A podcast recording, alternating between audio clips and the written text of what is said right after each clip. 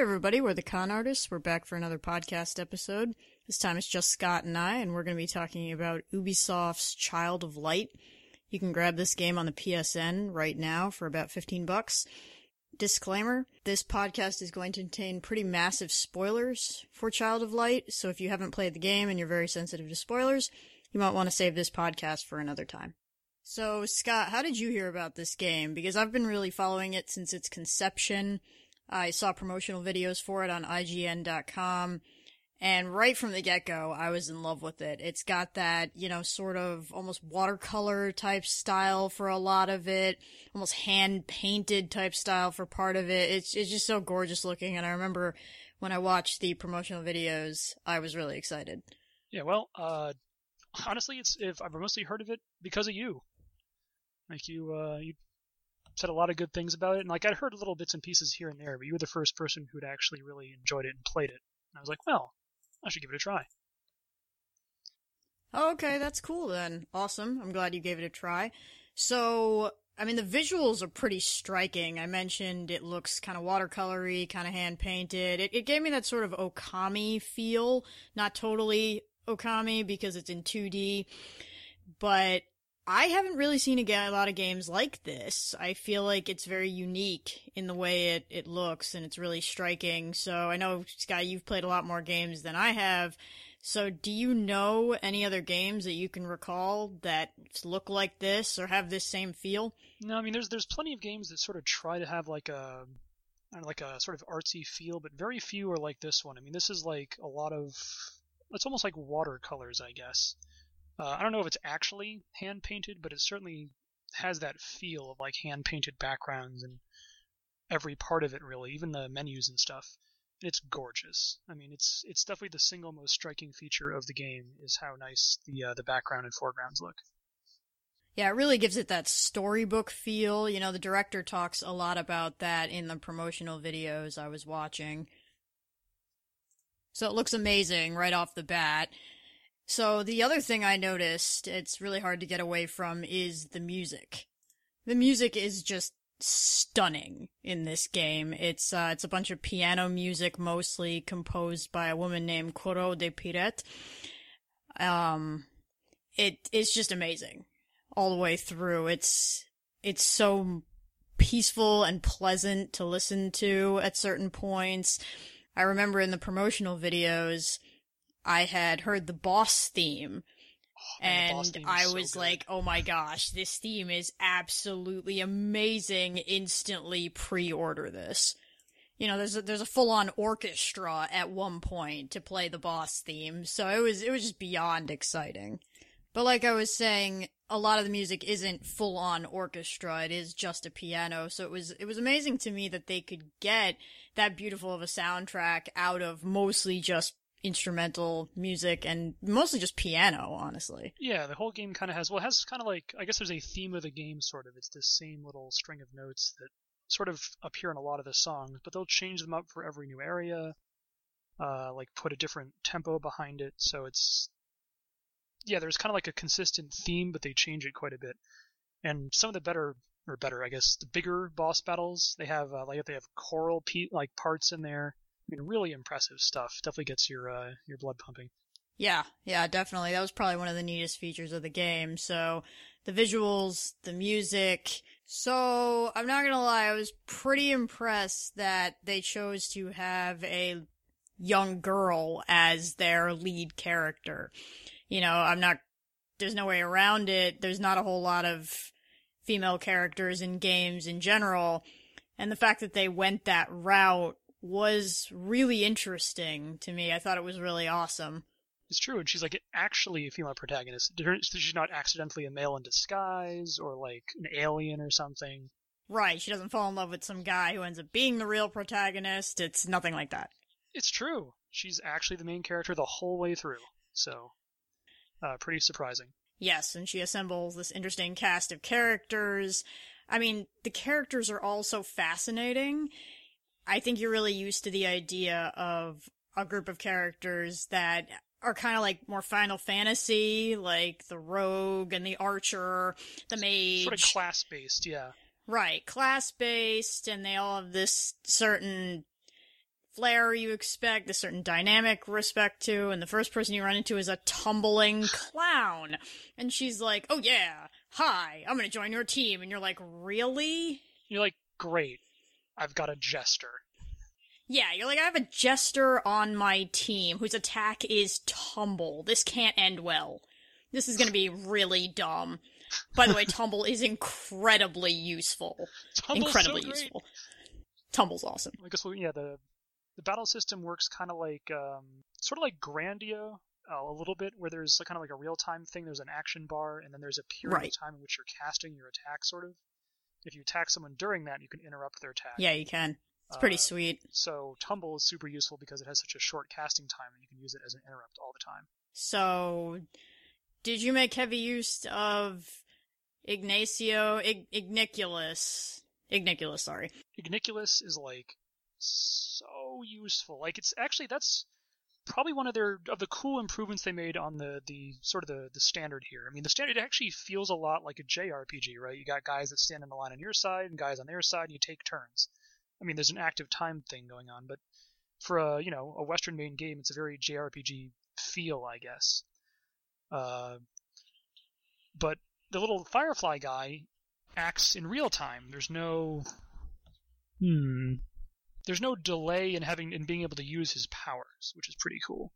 So he can actually go and annoy enemies or heal your guys all the time, even when there's nothing else really happening. Like, even when you're, it's not your turn, and that's a cool idea. So that's a major improvement. Agreed. So were you pretty good at it from the beginning? Because I'm not going to lie, in the beginning, I wasn't watching his little, like, health energy bar thing. And when you use him too much, he kind of passes out almost. He's, like, hanging out there. He's like, huh, huh, huh. You know, and then uh, I'd, I'd use him too much, and then I'd have him fly over and be like, why isn't he working anymore? What is this? And then, you know, he, he doesn't regenerate that quick.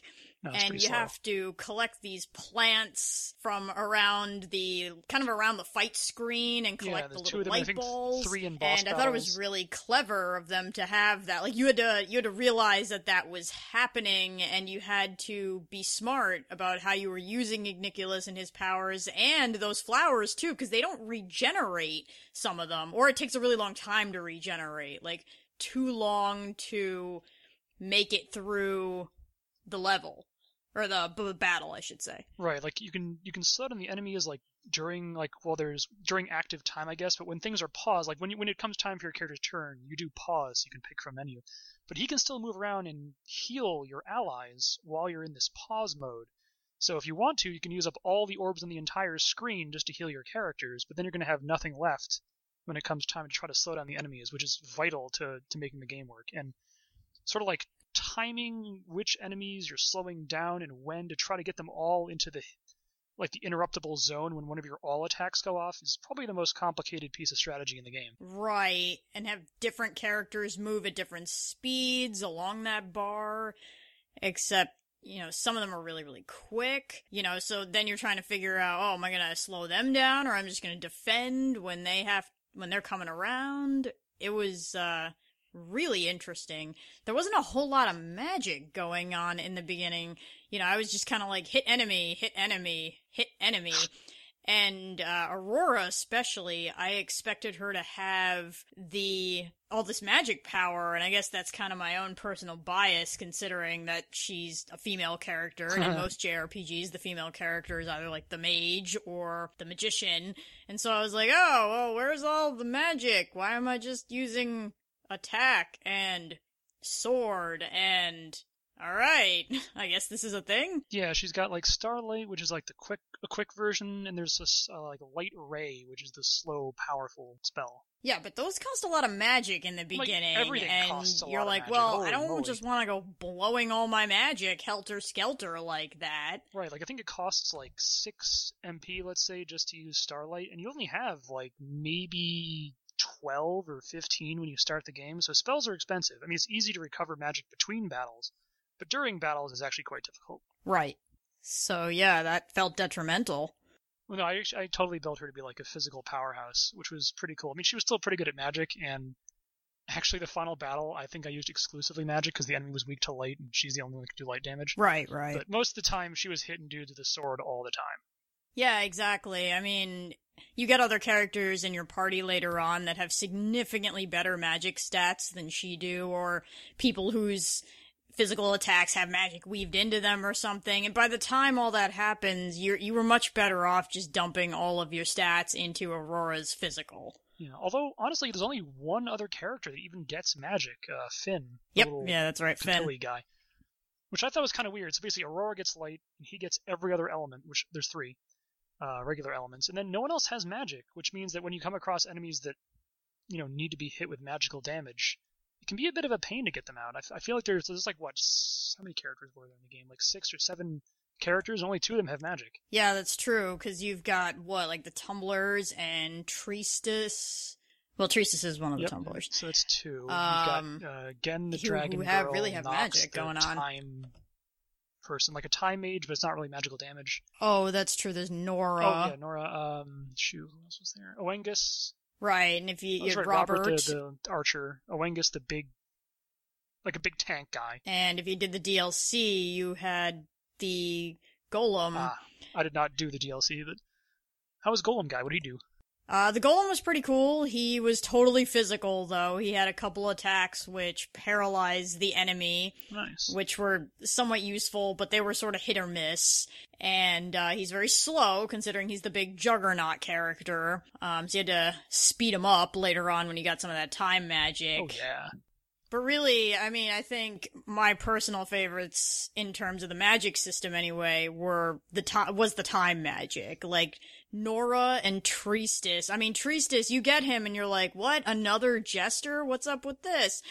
But he was a time magic powerhouse, along with Nora, because, I mean, I just pumped Nora's stats in the time magic arena, and I was just like, honey, make all my characters move faster now. Oh yeah, quicken and slow down. I mean, she was, if you had yourself speeded and the enemy slowed, like, I think I had a boss battle where the enemy never even hit me just because I managed to get that to go off. I mean, it's crazy how strong you can be with time magic. Yeah, definitely. You know, d- we're saying time magic here because you could speed up your characters or slow down the enemy characters. But what was interesting was I never really felt a tanking effect. You know, even if you sped your people up and slowed them down, there was a time limit to such things, and you wasted a whole turn to use it. I mean, I, I never really felt like it was unfair to have time magic. Scott, what were your thoughts on that? Well, the key thing is that you can only have two party members out at once. So, like, let's say you're using Tristis to, you know, to buff everyone's speed. If you use his buff all, and you want to buff another person, well, you got to switch the other, you know, whoever you just buffed with speed magic has to get moved out of the battle so the other person can come in and get buffed. So, yeah, it does, it's not too powerful because you can only have... It's very hard to get a lot of people sped up, basically. Yeah, and I, I thought it was a really nice thing, though, that you never got penalized for swapping your characters out. I mean, that's that was really neat, because it gave you some time to sort of think about what you were doing, or if you accidentally picked the wrong character or something, you weren't penalized for it. I thought that was cool. Oh, that was great. Like, yeah, if, if they come to the end of the, the time when it's time to take their action, you can just swap with no penalty at all. Uh, I think it helped, too, with being able to experiment a bit, because you, you'd get a new character, and you're like, oh, let me just swap them in to see all their moves. Oh, my Jesus, this was a terrible idea. Let's swap them back out. That was like me and Robert all the time. Right, and when it came time for boss battles, it was super useful to have this large stable of characters, because when one guy got beat almost all the way to death, just swap him out for someone else, uh, and either don't heal the person you swapped out, or heal them when you know when you got a better chance of doing it right. So you'd have to you'd like work your way all the way through your entire uh, group there trying to fight this, which made for some pretty cool battles where like the entire team is on their last legs, and you're like, we got to take this guy out. So Scott, I'm curious, you know, talking a little bit about party members here, I tended to use the Golem a lot in the beginning, you know, because he was basically a tank, and he could take the enemy out in a few hits. And it's really interesting because even later when you get other characters, like, say, Oengus, who is another definite tank on the team, uh, it's it's almost hard to justify using your new party member because they are severely under-leveled with respect to your current party. I think poor Gen, she's like a dragon girl, oh, suffers this the worst. Like, by the time you get her, your party's gotta be on, like, level thirty or something like that. And she comes in and she's, like, level ten. And you're just sitting there going, uh, well, I'm not really going to use you right now. Yeah, sorry. Yeah, the really strange thing about it is, so, like, like a character joins you, like, and it usually isn't that disparate. I mean, Gun was pretty disparate, but they'll come in at, like, you know, level twenty-five or something, you'll be level thirty. But you will have gotten a skill point for this. There's, like, a skill tree for all of your abilities. You'll have gotten a skill point for, like, every level from one through thirty where you are now. But they only come in at level twenty-five with, like, ten skill points, and every character seems to do that. So no matter when they come in in the game, no matter what their level is, they only start with like ten skill points. So the characters you get at the end of the game have way less of their abilities than the rest of your party, like whoever came in before. So like the, the Rebella, the, the Jester, has like a million billion skill points by the end of the game. And like Gen has, by the time I got to the end of the game, I don't know, maybe fifteen or something. It was crazy. So I'm not, I'm not sure that was their best move there. Yeah, I, I hardly used her. Yeah, that was not the greatest idea, and I know for me, I used the Golem a lot, even after I got Oangus. I used Rubella a lot. You get her, and you're like, oh, the Jester, yeah, Tom and then boy. She's just epic. Rubella's just epic. She oh um she has awesome moves that go off really quick, and then she has healing, so she's like a mage, and or the cleric, and her attacks are incredibly powerful. It's it's just great. Yeah, she got healing. She's he, she's I think she's the only person that gets heal all. So yeah. She's kind of like yeah, like she a does. tank, a little bit a healer, and she can interrupt the enemy pretty quickly because of her attacks go off faster than most other people's. So she's an excellent utility character. Yeah, so I used her a lot, Tristis a lot. Once I got him, God, I didn't I didn't use him at all. Like even even the time magic I used occasionally, but I didn't use him nearly as much as the other characters. That's interesting. I used Nora a ton. Up until, oh... I use Nora so much. Nora, why? Nora. Nora. We'll be talking about that a little later, but... Yeah, we will. I hardly ever used Robert. I mean, I kind of just hinted at that about a second ago, but I just... I never used him. Like, he he was pretty quick, but... He's his light, and he had the light arrows, which I used on much later bosses. That's true, like, but in general, most hmm. of his attacks never did... anything I needed, and he just never seemed to have any utilities I wanted to have, and he had no magic, so I just, I never really found a need for him. See, he had two things that were useful. He had the, well, it was kind of like, Rain of Arrows was okay, but it was basically hit all attack, except that, like, again, Rebella's hit all attack is faster, and generally better. But he did have Hinder and Hinder All, which was basically like a slowdown for the enemy. Oh, yeah, so that's true. He did have those. Super, super useful. So that's like the number one thing I used him for, was Hinder All. He also had Antidote, so in a pinch, he could like de-paralyze somebody else, and that was kind of handy. But see, I never really had a problem with paralysis.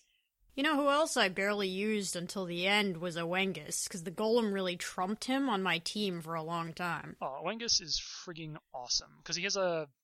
depending on how far he is in the skill tree, like a ten to twenty percent chance passively of killing anything he hits instantly. Oh, yeah, that's true. He does have like a super death move or well, something like, any like that. Move, any, any move in which he does damage has a, a, that percent chance to just kill the enemy outright. So it makes him pretty strong. He's, he takes damage very, very well. Like, he doesn't take a lot. And uh, he's just, he's huge and awesome looking. So, uh, although I will admit, he had a super duper duper magical attack called Quake, which actually required you to go through the entire time scale twice before the spell would go off.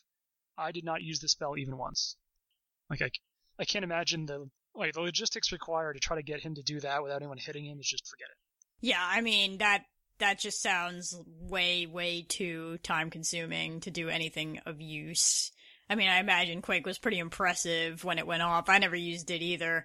I don't even know if I activated Quake, like, on his skill tree, but, I mean, there's so many other characters that can launch off spells in your party or launch off attacks in your party much quicker than that. And on top of that, the enemies move so quick. I don't know that you'd ever want to spend two whole times around the turn bar to execute something unless it's like a guaranteed super hit. Right. Also, he could just be using his standard attack, which is incredibly powerful. So, I don't, I mean, yes, I'm sure that the magic power of Quake would be... It's like, I, I take it back. There are three magic users, but the third one doesn't count. Yeah, you know, magic isn't really as big in this as I, I would have thought. But let's let's move on. I mean, one of the really neat parts of this game is that every line that somebody says rhymes. And I thought this was one of the most impressive things I've ever seen. I mean, I know you and our fellow con artist Dan have mentioned that the um the lines or the rhymes break down a bit as the game goes on, but I mean, you gotta give credit to the fact that they even undertook that task. It made the whole game just incredible, and it, it almost felt like a giant epic poem by the end, in addition to, obviously, being a fairy tale. So, I found that fascinating, I found that to be a really neat choice, and I found it to be a very daring undertaking, which I appreciated a lot. Yeah, I thought it was, it was, it was certainly, it's certainly neat, it's very ambitious. Uh... Like, it seems like, it, from my opinion, it may have been a bit too ambitious. Yeah, like, sometimes you'll just, you'll see the rhyme they're trying to do, and it's just, it seems very strained, because sometimes I'll start at a sentence, I don't know, in like, like a modern colloquialism, and then they'll end it shout, sounding like Shakespeare, because they really need to get that rhyme to come off. Yeah, but I could, I could see disliking that. When they made a really good rhyme, it sounded awesome. So... I don't know, it's almost a shame that either A, you couldn't have spent more time making everything sound really, really good, or B, maybe only rhyme when it was, like, dramatically necessary, I guess. But it certainly is a cool idea. But I love the idea, the whole thing sound poetic, and the whole thing just added to this fantastical feel that you're always, and, you know, kind of entrenched in, and it's it's so cool. And um, I I thought the game itself was just wonderful oh, yes. to experience. You know, you you always had this sense of wonder and sense of fluidity. I mean, the animation helped significantly, but there was always just this sense of exploration and fun. You know, at some point, you pretty early on, you get the ability to fly. And then you just want to fly everywhere. You're like, woo, I'm just going to fly around all the time. And the game lets you and encourages you to do that. You never feel rushed to the next stage. You're like, let's just take some time and float around the clouds and enjoy ourselves. Oh my goodness, that was amazing. I was like, you're giving me flight this early? I'm going to fly everywhere. I think in a way you felt like you were rewarded for taking some time to explore and enjoy all the the different abilities you get and the different areas you encounter. Oh, absolutely. There's a treasure chest, a treasure chest in like nearly every possible place you can look. Yeah, there's a lot of stuff. And, you know, interestingly enough, some of the stuff are only accessible by Igniculus. You have to know to send him over, and you can light the treasure chests that are activated by his light power alone. That's right. And you had to use the other joystick to fly him over and open up those chests without Aurora being sometimes even in the general vicinity. She just needed to be in the right place for the camera angle to sit properly. Yeah, he's kind of like a little... And there was actually a point in the game where, like, he went away for a while, and there was all these treasure chests that only he could open. I was like, nah, come back, which is exactly Igniculus, the way they wanted you to feel. To so me. They kind of got you to feel like the character. So that was that was a good achievement there. Uh, and actually, what's interesting, like, you, you control... Uh, I played it with a gamepad. So, like, you control Aurora with the main D-pad and, like, some buttons to do dashes and stuff, but... Igniculus gets control with the right thumbstick independently of her. So he can be doing his own little thing. Like, he'll kind of follow you along, but you can tell him to do exactly what you want with the right trigger. And apparently, it's also how you would do co-op. Like, if you wanted to do co-op locally on your machine, one person would control Aurora and one person would control the Firefly, in- including in battle, which is not the strongest co-op ever, but it's still pretty cool. Yeah, so for me, I played it on the PlayStation three, and you have, like I mentioned before, you have one control stick for Aurora and the other control stick for Igniculus, and it's it's really neat um, the way they integrate Igniculus into what you're doing and couple him to not just Aurora, but kind of to the way you feel, you know. Uh, he in the game itself, he'll follow Aurora. It's not like you have to keep moving both both joysticks, and uh, you can call him over really quick if he gets lost or something with one of the shoulder buttons. But I, I think it was neat that you had to always remember you were working as a pair and that you had the power to split up when you wanted to. Oh, now that's interesting. So you say you played it on, uh, what, you said the PlayStation? Yeah, PlayStation. See, I played it on Steam. So now, did you have the, uh, what do you call it, the... the Ubiplay shell sort of around the game? Oh, yeah, I had that option. Okay. The Uplay thing? Yeah, Uplay, that's what it was. Yeah, like Steam had the same thing. It's It was like this, this system of, like, if you did achievements in the game, you'd get points that you could spend outside of the game to get more stuff in-game. Uh, kind of a neat way of, of getting you to getting achievements to mean something, I guess, but it was a little counterintuitive. See, I never activated Uplay. I assumed it was some sort of thing connected to Ubisoft that you had to, I don't know, sign up for, and they were just trying to get you to have an account with Ubisoft, but, uh, hmm. You did? Does, that means you never got the map? Okay, see, I did get a map, but oh, did you get a really okay. detailed map or something? No, it was a map, like a general map of all the areas in the game, but unless you bought it using the Ubiplay system, you couldn't, it wasn't enabled in the menu, so you couldn't, you couldn't use it unless you, you used Ubiplay or Uplay to get it. I mean, I, I definitely got the map, and I yeah, could warp warp at certain okay, points so it sounds in the like game. You already had the map, but I had to get it through the uh, this unlock system. So it was almost required to be able to use warping in the game that you use the Uplay system. Interesting. That is just bizarre. I wonder why they picked it that way for um for the P C. Now I almost wonder what my Uplay does, since I already had all those features. It's it's also kind of D L C. Actually, I wanted to mention the D L C. Like, the My Steam version came with one D L C, which apparently was a different outfit for Aurora and some free uh, stones, I guess. But that may be like the like every character model and everything in the game, like we've mentioned, has this hand-painted look to it. It's all it's all very two D. But Aurora's character is actually three D. And very obviously so, and I think this is probably because they wanted to allow you to change her costume with D L C. And if I had one complaint about the visual style, it'd be her, actually, because she looks totally out of place in all the environments she's in. And maybe that's intentional, because she's not from the world she's exploring, but it's really too bad that everyone else has this gorgeous look to her, and she's... It's honestly kind of blocky C G. It's too bad. Oh, see, that's a really interesting point now, because maybe that is the way it goes, because...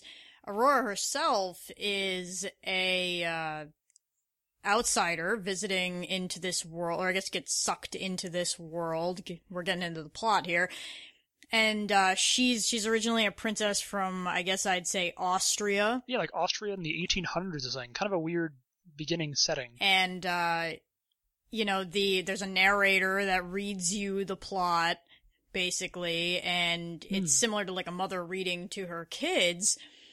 And, uh, interestingly enough, the, the director in the promotional video said that the reason he picked her was because she has the most beautiful mother reading to her children kind of voice. Really? Well, so, it came, it came yeah, it was, it was pretty fascinating like. that he actually like used that idea as his basis for picking a person. So, you know, she does a really nice job of reading you through the whole thing. And, um... You know, the the whole thing is told via, like, stained glass in the beginning. These images held in stained glass, and then eventually we kind of get to the... Well, yeah, the beginning and the end have these really... I don't want to call them cutscenes exactly, but they are, you know, pictures that are uh, all stained glass imagery. Very cool. The actual, you know, Aurora herself, and then we get into the world that she gets pulled into after the narration occurs. So, yeah, I mean, Aurora gets sucked into this other world supposedly because she dies in the beginning. Well, yeah, she she dies of something. Right, and ends up in this other world, and she is a little girl who only has her father, and she's very, very close to him because her mother has already passed away due to illness.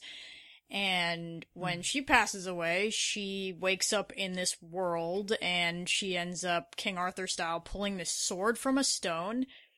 And I thought she was so cute. Like, she's this little, you know, frail-looking thing with this, you know, giant crown, which is always kind of sliding off of her head, and this... this sword that she ends up pulling out that is just monstrous. It's way too big for her. Yeah, which which they emphasize in combat, too. Like, she's kind of dragging it on the ground. Every time she hits somebody, she has to, like, lift it up and, like, hit them with it. You know, which was really cute. And she's, like, wearing a nightgown. Yeah, so... And, I mean, she's just the sassiest little thing ever. It was, it was so fun to hear her yeah, she's very, very stubborn, I guess. And, you know, her, her animation is riotous when she fights in battle because she has to uh, do a full body swing in order to actually execute attack. You know, you, you, you use the attack button and you just, you can feel her being like, oh, she swings that sword and takes a swipe at the enemy. And you're like, honey, you, you are straining the heck out of yourself to do that thing. And like, the crown moves, and when she gets hit, the crown falls off, and you're like, this is, this is great. You know, you felt really immersed in her right from the beginning. Yeah, because she was told to always keep the crown on her for protection, so you're like, oh, geez, put that back on. Yeah, so she really just starts to explore the world and figure out what's going on, and, you know, like I was mentioning, she's really spunky and courageous, so it all kind of makes sense that she's really interested in exploring this world. And that, that makes it fun for you as the player. And um, she ends up discovering, after meeting Igniculus, that her father is suffering back in the other world. And uh, yeah, she's she's out to stop the Queen of the Night, who has stolen, I believe it's the sun, the moon, and the stars yep, from all, this all world, no which is called Lemuria. I keep forgetting to mention what it's called. So that really sets her down the path of a quest, so you're already, you know, really into it, and you want to see where it goes, and you, I think, mentally begin to feel a little bit of a time pressure, like that, I don't know, that, not really time pressure, but you you feel pressure in some way, shape, or form, because you want everything to work out, and you're concerned from from the get-go that something's at stake, I should say. Right. You know, one of the things I found really interesting about Child of Light is its simplicity, right? With a lot of J R P G, you kind of automatically think to yourself, over-convoluted and kind of crazy, right? They they come up with these almost nonsensical-ish plots at times in this desperate attempt to have depth or be unique or something like that.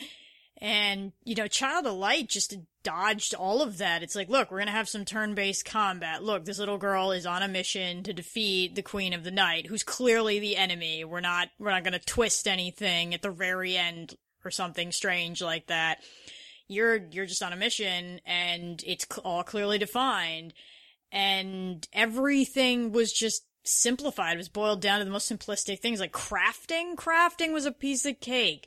You get these stones, they're elemental in nature, you know, fire, wind, water, and you just fuse two of them to make a bigger one. You fuse three of them to make an even bigger one. You just keep fusing until you get the biggest one you can get, and there are only so many combinations of fusing, and there was no, you need this material to fuse this material with this other material. No, it was just take these two or three stones and fuse them into this other one, which has better properties than one alone would have. It was it was all really simple, and I found that very refreshing. Yeah, I guess the, the complication was kind of like, you could put them on their weapon, their armor, or their accessory, and they don't. There's no actual equivalent armor or weapons. Like, they always use the same stuff.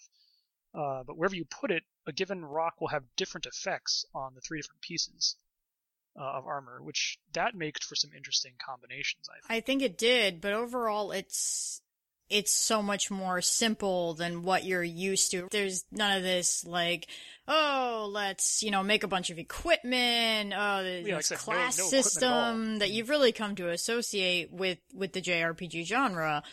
And, you know, all this making things convoluted. And like I said, it just, it was amazing that they threw all that out and just went with this simplistic idea that was just executed really well. And I think it, it goes to show that I wish everybody would take a bit of a page out of these this book, that you really can make something gorgeous and memorable with just really simple elements. Just execute them really well. Yeah, I mean, I think I'm a little more split. Like the uh, the the crafting system was excellent, like well put together. Uh, a lot of interesting effects, like they're not, I mean, the elemental things are, are kind of what you'd expect, but there's a lot of side effects of putting them on other places that you wouldn't really yeah. guess. You sort of tailor all the characters to be the kind of character you wanted them to be, I guess. So I think that was really, really well done. I have to agree with you there. Uh, the plot, I felt was a little, like, too much color by numbers, I guess. Like, there's a darkness, you're going to go fight the darkness because you are light. And, I mean, that's really it. I mean, we don't deviate from that course for the course of the game. At the end of the game, you fight Ultimate Darkness and win. Right. I mean, it's it's very simple. It's very soft. It's it's just, like I said, it just adds to that light and airy feel that the the game has. I, I keep seeming to talk about this game like it's a well-made souffle, but it's it's just mm, light, souffle. It's airy, it's fun, and it's not going to have tons and tons of that thinkery depth or tons of leveling or something. It's just what uh, what you want out of a game, and yeah, you, you fight dragons. At one point you fight a giant spider. So it's not devoid of excitement, but it's it's softer. Well, the oh, the areas and bosses are awesome. Like, I wouldn't consider them part of the plot, not really, but they are some great bosses and areas to go to. I mean, everything looks cool. And yeah, everything's neat in terms of scale. Like, the spider boss I just mentioned, like, holy cow. You're in this cave, and uh, every once in a while, like, lightning goes off, and the uh this gigantic shadow of a spider is in the background, and you're like, okay, I'm uh getting ever so close to that thing, and I'm going to have to fight it, I think. I'm gonna have to fight that. I don't really want to. Yeah, that's really creepy. But yeah, looked I mean, that guy was that actually was probably one of those menacing looking enemies from a distance. Like, wow, yes. I don't want to fight that guy. Yeah, I mean, I mean, it, it does get kind of generic later on. Like, there is a twist, but the genericness comes, I think, mostly from the sisters. Honestly, like at one point, Nora betrays your team. Oh my gosh, Nora, come back to me because I oh gosh, she was so useful to my party. Come back, Nora, come back, Nora. Nor my time mage had all the time powers, and now she's gone. So, um, I was very disappointed at that point. And but not only that, I liked her. She as had a all character. This awesome time magic, and I had man, I had spent a lot of time leveling her. So that was that was a bit of a heartbreaker. Because she was like, she was kind of like she would get in like uh like sort of like little fights with your characters. Like she didn't really like. I don't know, like the, the the rat guy. She hated rats, and like the mouse guy. She's like, I hate mouse. Yeah, it's really funny. Like. She just thinks Robert is so creepy. Like, Robert is really bizarre. I'm I'm gonna give it to her. Like, Robert is in love with this, like, diva mouse. Like, she's, she's this, she's this, like, super uppity Ojo-sama mouse that lives in the village he's from, and, like, all the, all the guy mice kind of want a piece of her. And Robert's like, oh, she's the love of my life, I'll do anything for her. And, like, he keeps mentioning this all the time, and Nora's just looking at him with his face. Like, can you just, can you just get away from me? Never speak again. Just, oh, goodbye.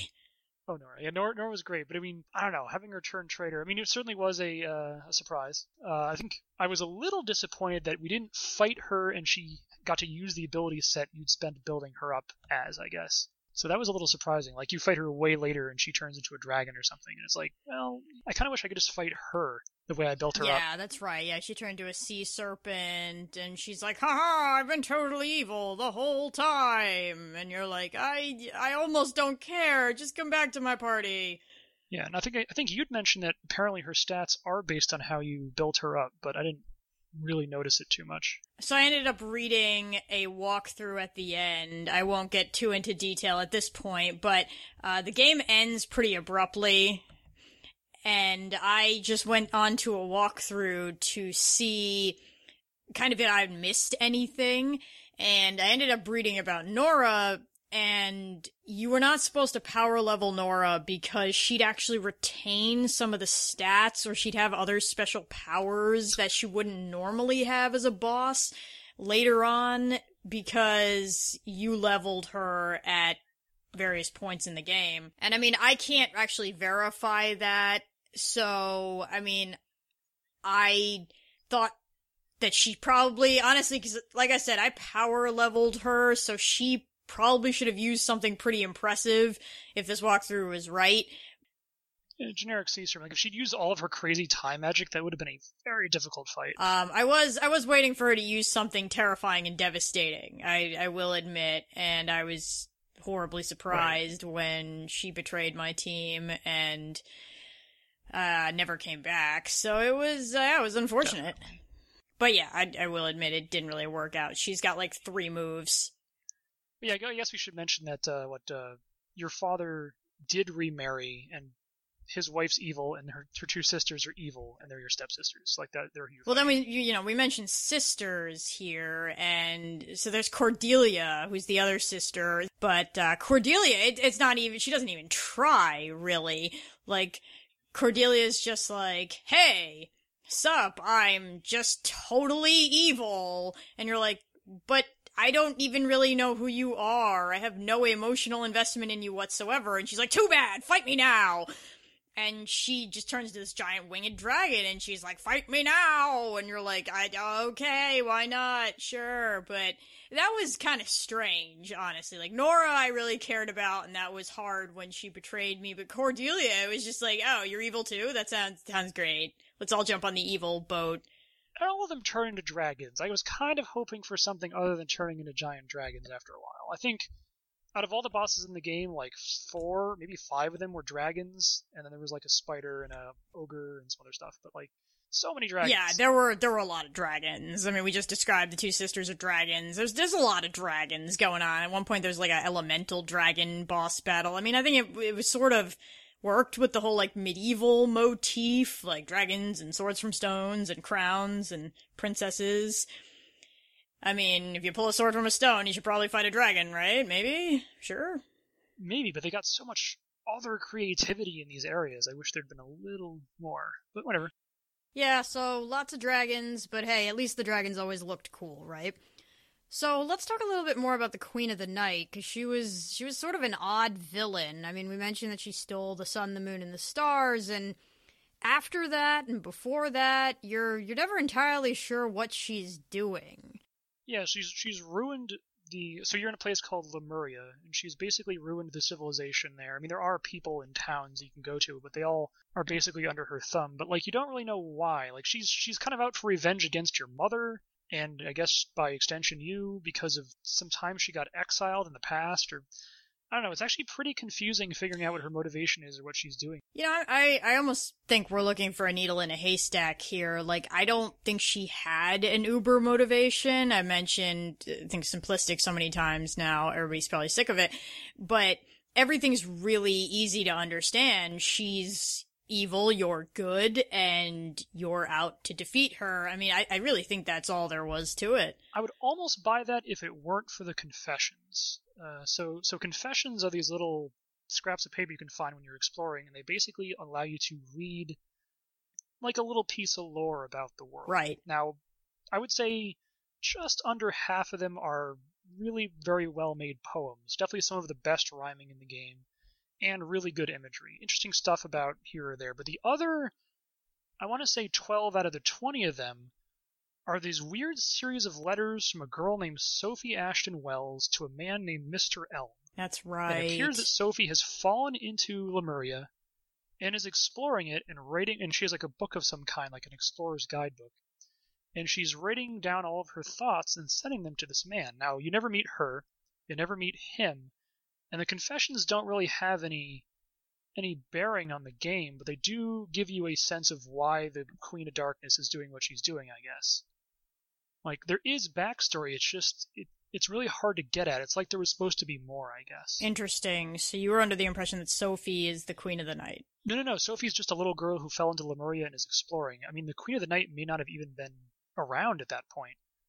Uh, mm, okay. But, like, the, the, the, other, the first eight kind of do some... give you some insight into the Queen of the Night and her, her vendetta against your family. Yeah, okay, that's, yeah, uh, that's true. But there's also, like, the four explorers. Like, remember, like, the, the, the four areas are themed, like the wind area, the, the sea area, and each one of them is named after the great explorer from Earth who found it. Symbol, Rambert, Matilda, I think, and I can't remember the fourth. Oh my gosh, you're right. I forgot all about that. Yes, because there's like Matilda's area or so-and-so's section. It, oh, that's... Yes, yes. Right, like the uh, the altar of Matilda's is actually where you enter the world. Uh, and she, she's one of them. So there's this whole backstory about the explorers who found Lemuria, and people went there and they built these civilizations, and the queen came and ruined it all. Like... there's a lot of backstory there, but it almost just doesn't have any impact on the main game. Yeah, that's that's actually a really brilliant point.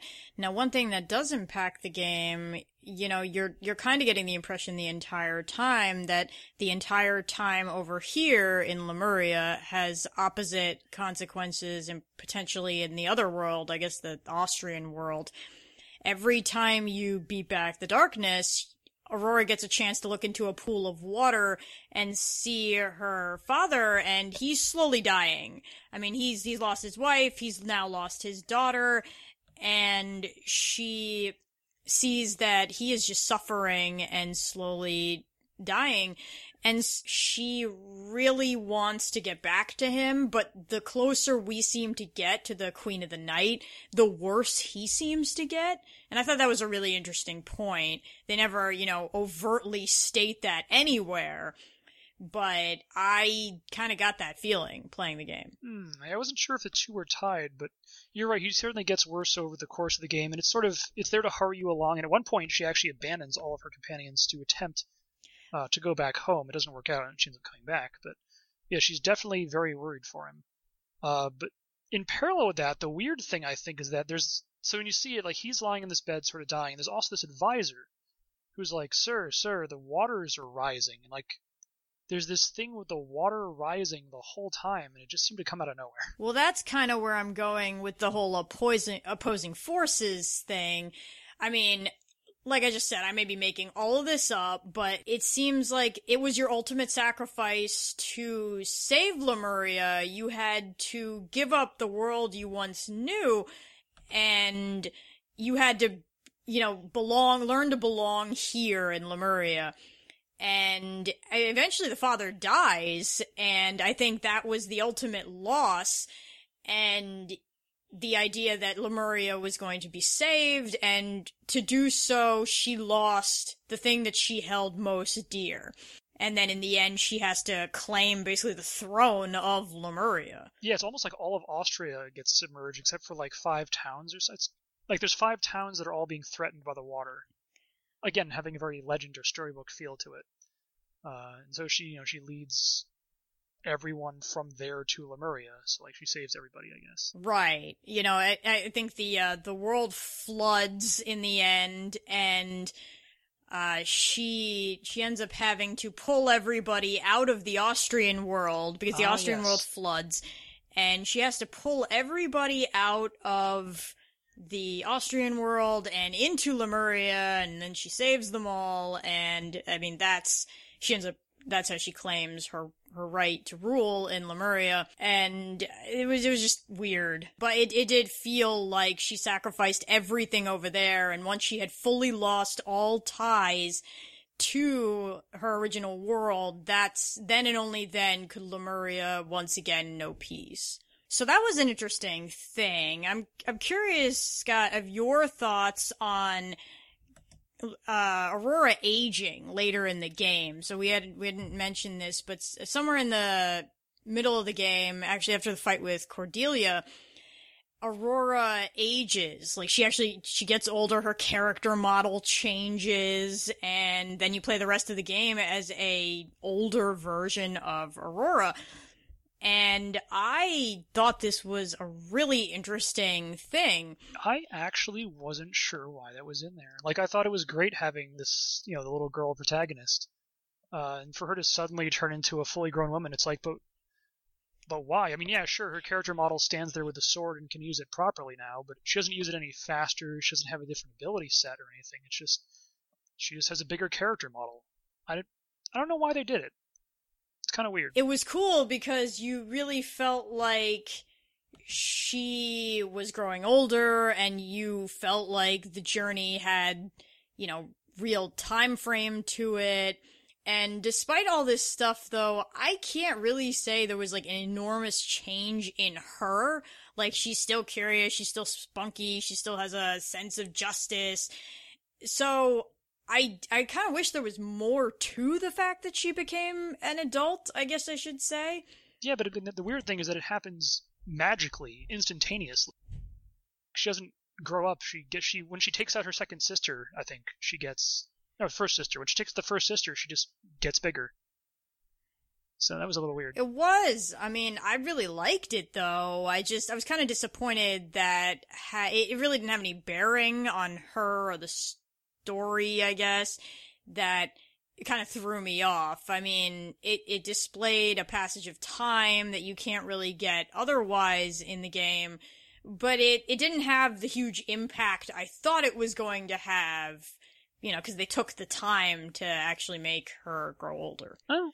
It could be. See, I thought it was almost metaphorical, though, because it's, it's supposed to symbolize her fighting her family. Like, I felt like everything got real, honestly. You know, like I was saying, the, the Queen of the Night shows herself for the first time, and she's like, haha, I'm here. And you're like, stepmother, you're evil. It's been you the whole time. And Cordelia's like, oh yeah, I'm evil too. And she's like, sister, what? And... It's it's this understanding that the fullness of her task has come into play. The darkness is now personal. The darkness is my stepmother. The darkness is my sisters. And I don't think she could take this whole quest as an adventure anymore, kind of the way she did as a child. She really had to absorb it as an adult. Like, her father is dying. There is no way around that, and she watches him continuously grow worse, and her enemy is her own stepmother, sisters, so it's it's hard for her to absorb some of that.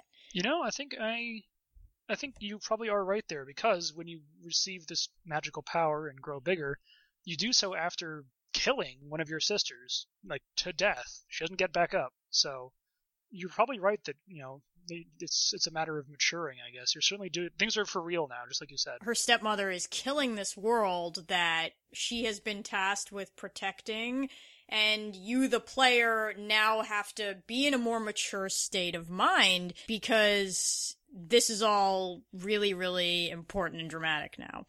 It just it felt kind of disappointing that nothing gameplay-wise or anything really supported what I'm saying here. Like, I interpreted it that way, but afterwards, it's it's like the game decoupled that whole idea.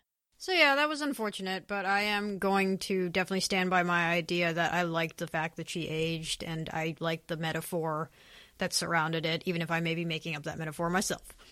Um, so let's let's go completely off tangent and talk about, uh, I guess, other stuff there was to do in the game. Felt kind of sparse. There really wasn't much to do aside from confessions for side quests. I was kind of surprised, because normally in a J R P G you expect to spend, you know, a little bit of time on the main quest and the rest of the time on them side quests. So I was I was kind of shocked by that. Oh, just like finding them? Yeah, the, the confessions were just like extra lore stuff. I don't think they did anything uh, other than that. Some people would ask you for stuff, though. There was that fetch quest. You know, did did you end up doing the fetch quest? Oh, the uh, the trading. Yeah, it was like a Zelda-style trading thing where you had to find the person that wanted the next item and eventually come up with some gold. Yeah, the, there was a fetch quest was in Robert's area. You know, people would be like, I'm starving, find me an apple. And you'd find the apple, and they'd be like, here's a letter to deliver, do that. And you're like, oh, okay. And then you, you got your little confession in the end.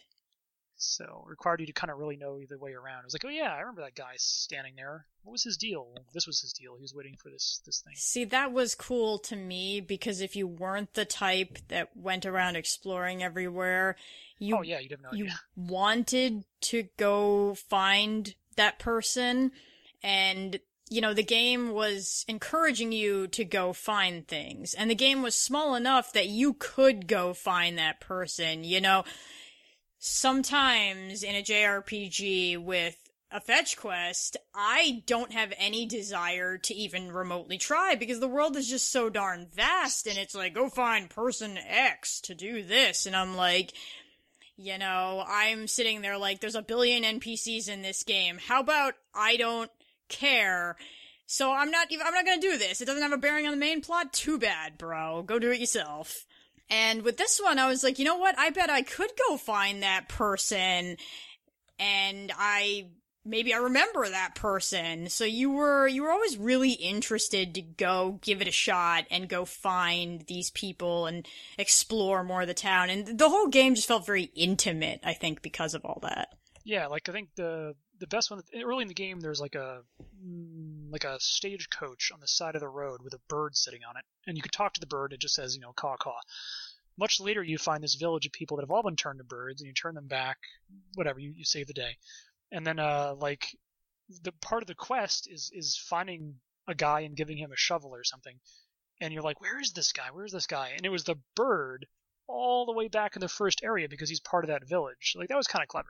That was pretty clever. Ooh, speaking of that, I have to know you fell for this hilarious plot thing, or it, if there's more to it, then I know. So if there's there's one part where I think you're leaving, I think you're going out of Flynn's Village or into Flynn's Village, and there's somebody in the back of the woods, and he's he's hiding back there, and every time you try and approach him, he hides in the grass. Like, he looks like he's carrying a little knapsack, kind of like he's running away from home or something. I don't remember this person, and actually. You, oh. Every time you fly by him, he's like, whoop, and then he hides in the bushes.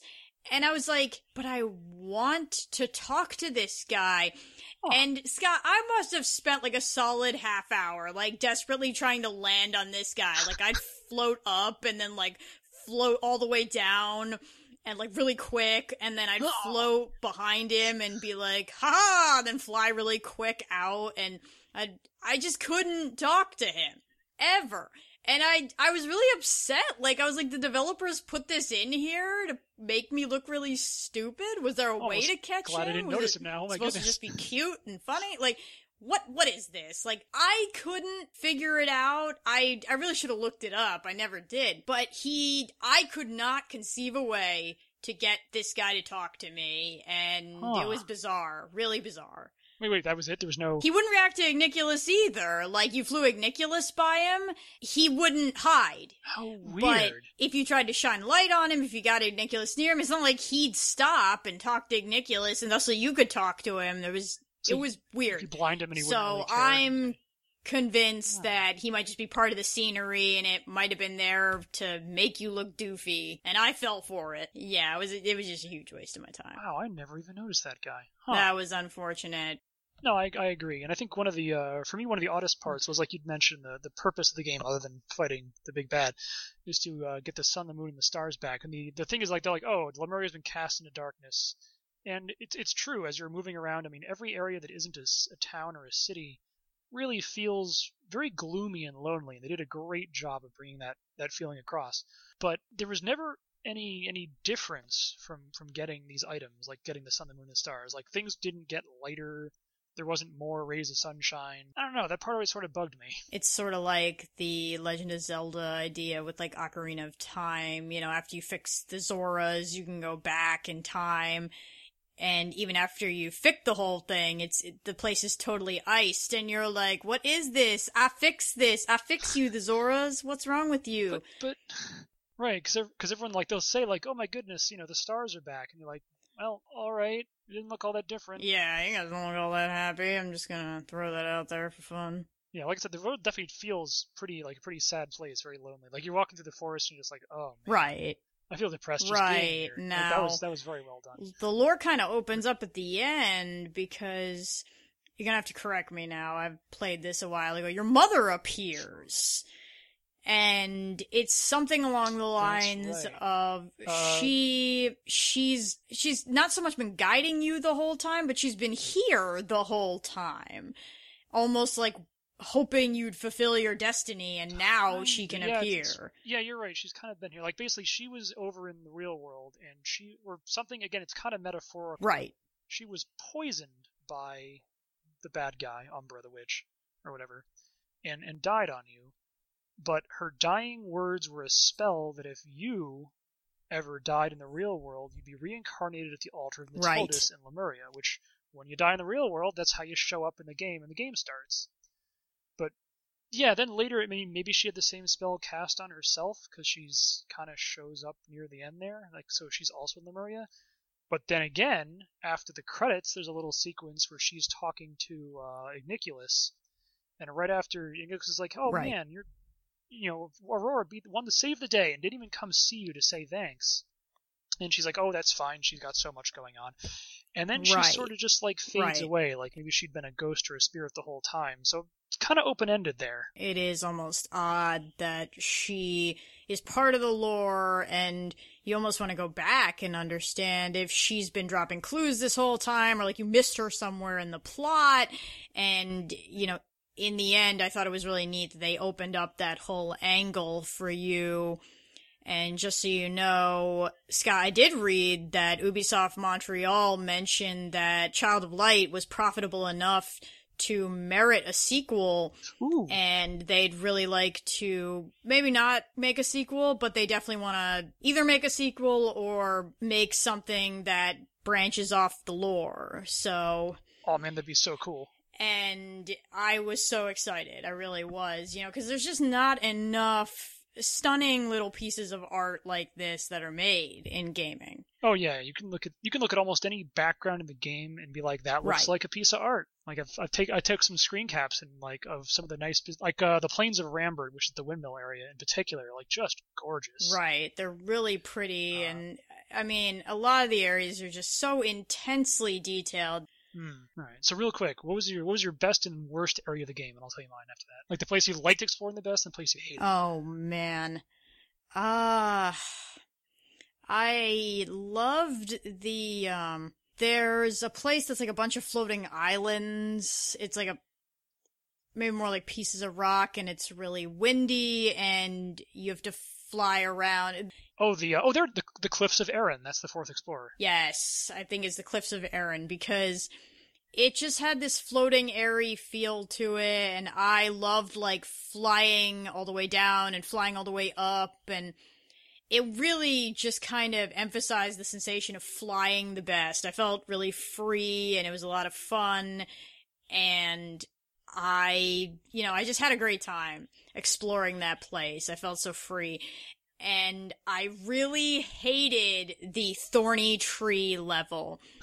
Oh, and because yes. It just felt so constricted. I guess it'd be the opposite of the Cliffs of Aaron. Like, I'd be floating somewhere, and in case people don't know, the controls made it so that if you hit this button, you'd, like, fly really quick. And I would be like, wee, oh, wee, oh, wee, oh, spikes. And I would be like, this level is the worst. I always seem to be ramming into, like, spikes from this, tree. Ugh, that stupid tree. It was so horrible. Huh. See, for me, the I think probably the, the nicest area, now I'm doing it based on looks, is, like I mentioned, the Plains of Rambert. Right, is yeah. Like, it's like a windswept plains full of, like, big hills and windmills. And in the background, you can see the Cliffs of Aaron, which is, like, a bunch of floating sort of sky island-type things held down by chains. And, like, that's awesome to look at. There's this giant with a city on his back, and you get to, like, explore, like, around him, and that's really cool.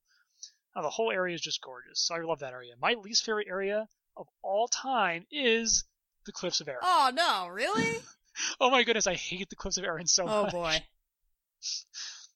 Like, and not because it didn't look cool or because the aesthetics weren't cool, these floating islands, because you seemed, you said you liked, liked the uh, the airy feel and the exploring. I hated exploring that area because everywhere you went, you got blown to a spike. Like that, yeah, I'll these, give it to you. That's true. That push you around, and there's these big floating rocks that someone has put spikes on for some yes. reason, like attached to something. They're like swinging back and forth, and there's like wind blowing you into them. Like, so that was a pain. You're t- constantly getting hit by things. And of any of the areas, I felt like the the the enemies you had to fight in that area were most mm, out of whack with your level, I guess.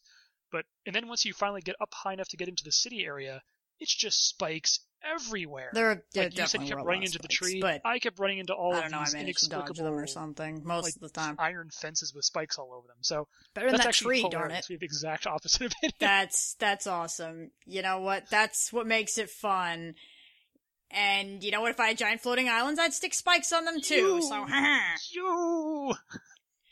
That's terrible. Don't worry, you could just sit and observe my giant floating islands from your windmills. Let's, let's I, go with that. I will. Good. Thank That's you. Good. So we're really coming to the end here, and um, we just want to tell you that this game is amazing. We have very few things to complain about, and for fifteen dollars, it's totally worth it. It's an amazing little piece of art, and it's really fascinating to learn about and play, and just, I can't recommend it highly enough. So the things that are wrong with it are few and far between. So definitely get a hold of this. It's a really good time. Yep, I may have made some complaints in here, uh, but definitely this game is, is worth playing. There's certainly more good to it than bad by a wide margin. Uh, and even just for the art, it's and the music, it's worth playing. All right, well, thanks everybody for listening to this podcast. We'll catch you next time.